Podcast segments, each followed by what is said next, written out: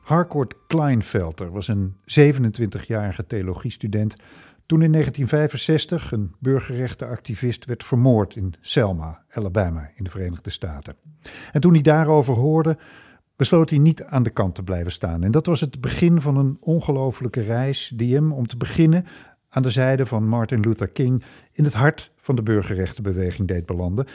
En uiteindelijk, goeiedag Johan Frits. Goeiedag. In Nederland, hè? Ja. Want waar woont hij?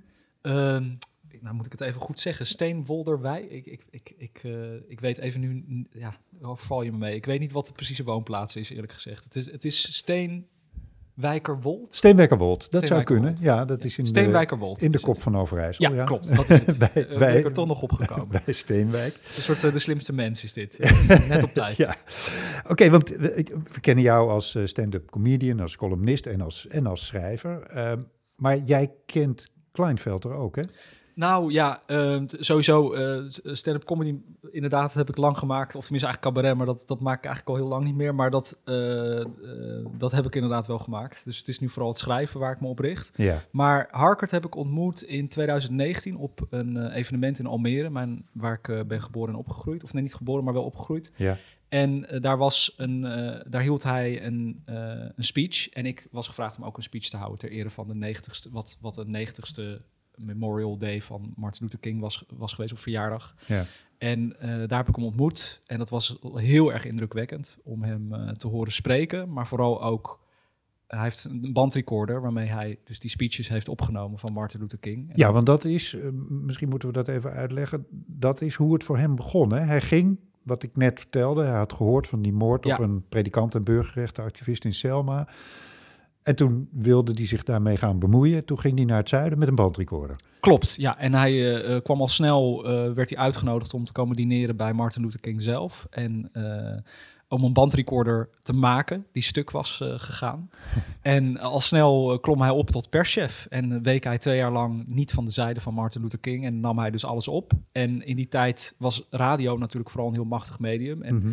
Een speech moest dan precies in 30 minuten passen. Mhm. En anders dan, dan was het niet geschikt voor de radio-uitzending. Dus Harkert wist dat en die zorgde dat hij het precies zo editte dat het in die uitzendingen paste. Waardoor dus uiteindelijk miljoenen mensen via die radio-uitzendingen ook die, die speeches eh, konden horen. Oké. En eh, heeft zo eigenlijk heel erg nadrukkelijk natuurlijk bijgedragen aan de overlevering van die befaamde woorden van een eh, befaamd mens. Ja, en, en heeft dus eh, ja, tot zijn dood eh, naast Martin Luther King gestaan, letterlijk. Ja, letterlijk. Hij is, hij- ik geloof dat hij net eh, op aanraden van Martin Luther King is hij dus weer gaan studeren. Eh, op Yale, geloof ik, vlak voor diens dood. En eh, volgens mij had hij toen ook al zijn vrouw Annelies ontmoet, een Nederlandse dus. Ja. En toen eh, hoorde hij dus dat Martin Luther King vermoord was. En is hij natuurlijk meteen weer naar de familie gegaan. En vrij snel daarna is hij naar Nederland verhuisd met Annelies dus. En Ja. he- hebben ze zich hier gevestigd en is hij als predikant eigenlijk zijn hele leven bezig geweest om de boodschap, de, de boodschap van radicale liefde, eh, noem ik het altijd maar. En Martin Luther King noemde het ook zo, de radical power of love, te verspreiden. Eh, en dat is dat hij tot op de dag van vandaag nog steeds doet. ja. En wat maakte die ontmoeting van jou met hem in Almere zo indrukwekkend? Mm. Nou, sowieso is het heel bizar dat een, een, een iconisch figuur uit de geschiedenis, wat voor jezelf heel abstract voelt en eigenlijk bijna als een soort, dat, dat kun je niet meer aanraken, dat je dan opeens naast iemand staat die gewoon met die man die tijd heeft beleefd, waardoor je ook weer realiseert hoe dichtbij het eigenlijk nog is. Mhm. Sowieso leven we in een tijd, nou nu is het alweer een beetje gekanteld, maar toen zaten we midden in het presidentschap van Trump, eh, de opkomst van extreem rechts, dat je ook realiseert, ehm, ja, het is nog steeds actueel. Terwijl ik misschien Mhm. toen ik het op de middelbare school leerde, meer het gevoel had, het is iets wat al geweest is, wat ook iets zegt over mijn onbewustzijn in die tijd hoor. Maar ik vond vooral een magisch moment dat ik aan het einde van, aan hem vroeg. We stonden met z'n allen op het podium, met iedereen die gesproken had. Eh, kun je de, doet de bandrecorder het nog? Want hij had de bandrecorder mee. En toen drukte hij dus op play. En toen hoorde je dus de woorden van King uit dat ding komen, waarmee het dus ook was opgenomen. Ja. En dat vond ik echt een magisch, Magisch, moment. Dat ja. je gewoon denkt, hij heeft hierin gesproken en nu komt het er weer uit.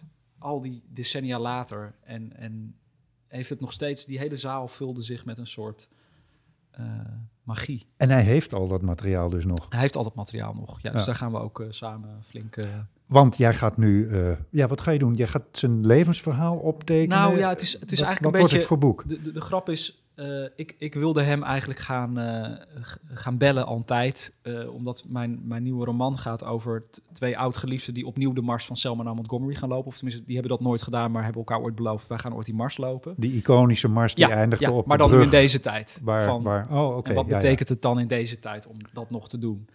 Eh, en toen belde Pluim van... hey, wil je een boek over Harkert Kleinvelter schrijven? Ja. Eh, dus toen zei ik, nou, dat is wel heel bizar. En toen zei ik, ik weet niet of dat nou eigenlijk zo'n goed idee is... want ik ben ook al een roman hierover aan het, aan het maken. Dus bijt het elkaar niet. En toen, dacht ik, toen zag ik de aanval op het kapitool ook. En toen dacht ik, ja, ik moet, hier gewoon, ik moet dit gewoon doen. Harkert is 82. Hm. Het is een fantastische, fantastische man met een fantastische, fantastische verhalen. En ik denk dat het boek uiteindelijk... Ik zou het boek wel heel narratief willen opzetten. Echt als een verhalend non-fictieboek. Dus we, we zijn ook nog een beetje aan het overleggen wat de titel... De, titel, de lessen van Dr. King vinden we zelf nog een beetje conventioneel. Dan heb je Mhm. zoiets van, van, oh, we gaan nu naar een soort les 1, les 2, les 3. en ik zou meer willen van mijn beschouwing van ras in deze tijd. Ja, En dan als een jonge generatie die met hem in gesprek gaat. oké. En, eh, en het hoofdgerecht is zijn levensverhaal. Ja, En natuurlijk vooral de periode dat hij met King eh, was.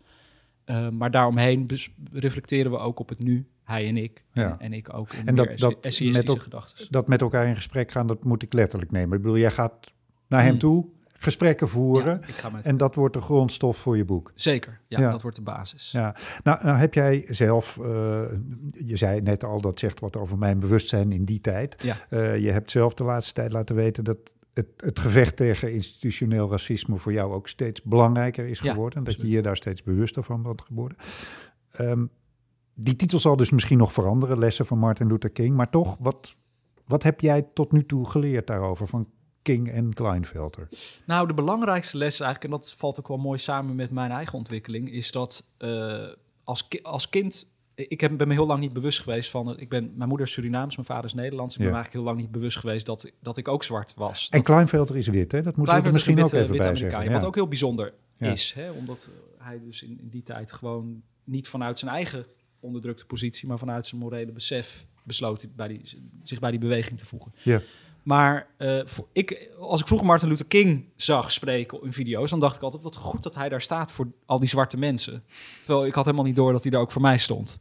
Nou, dat zou zomaar de eerste zin van het boek eh, kunnen zijn. Maar eh, dus door zelf meer op zoek te gaan naar mijn Surinaamse roots, ben ik de afgelopen jaren ook veel meer gaan ontdekken van, oh ja, dat, ik heb dat altijd weggestopt en, en ik heb daar, maar dat, ik ben dat ook. En ik heb Hm. ook een verantwoordelijkheid om me over die dingen uit te spreken. En wat heel veel mensen doen met Martin Luther King, of het nou de meer radical right, Trump-achtige adepten zijn of, of links, eh, is Martin Luther King citeren, maar dan alleen de Xenos-tegeltjesversie. Nou, I have a dream, hè, kunnen we het allemaal samen doen. En wat ze daarbij altijd vergeten eigenlijk, en wat ik denk ik zelf ook een lange tijd deed, is alleen een soort die, die holle verbindingsretoriek eruit destilleren. Mhm. Terwijl het een heel erg diep menselijk, levensbeschouwelijk verhaal was, wat ook heel radicaal was. Hij is vermoord vanwege zijn Ja. dream. Hij was de meest gehate man van Amerika in 1968. Alsof Dus- we alleen maar hoefden te besluiten om elkaar allemaal aardig te gaan ja, vinden. dat, maar Als dat was ook niet zijn boodschap. was. De, de radicale kracht van liefde is dat je de woede omzet in, in liefde. Dat je, dat je onmenselijkheid altijd blijft beantwoorden met menselijkheid. Maar het wil niet zeggen dat je de onmenselijkheid niet benoemt. Nee. En het wordt nu vaak gebruikt als een stok om de hond mee te slaan in de zin van... ja, die activisten die zijn allemaal zo radicaal... en kunnen, we niet, kunnen ze niet meer zoals Martin Luther King zijn? Terwijl wat ik in dit boek zou willen... is dat je dus die hele boodschap... die Harkert ook eh, eh, onderschrijft... de hele King...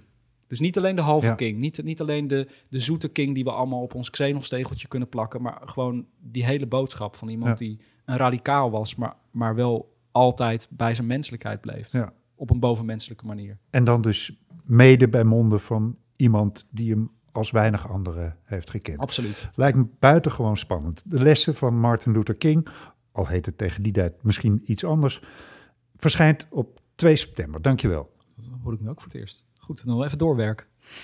Dankjewel, Chris.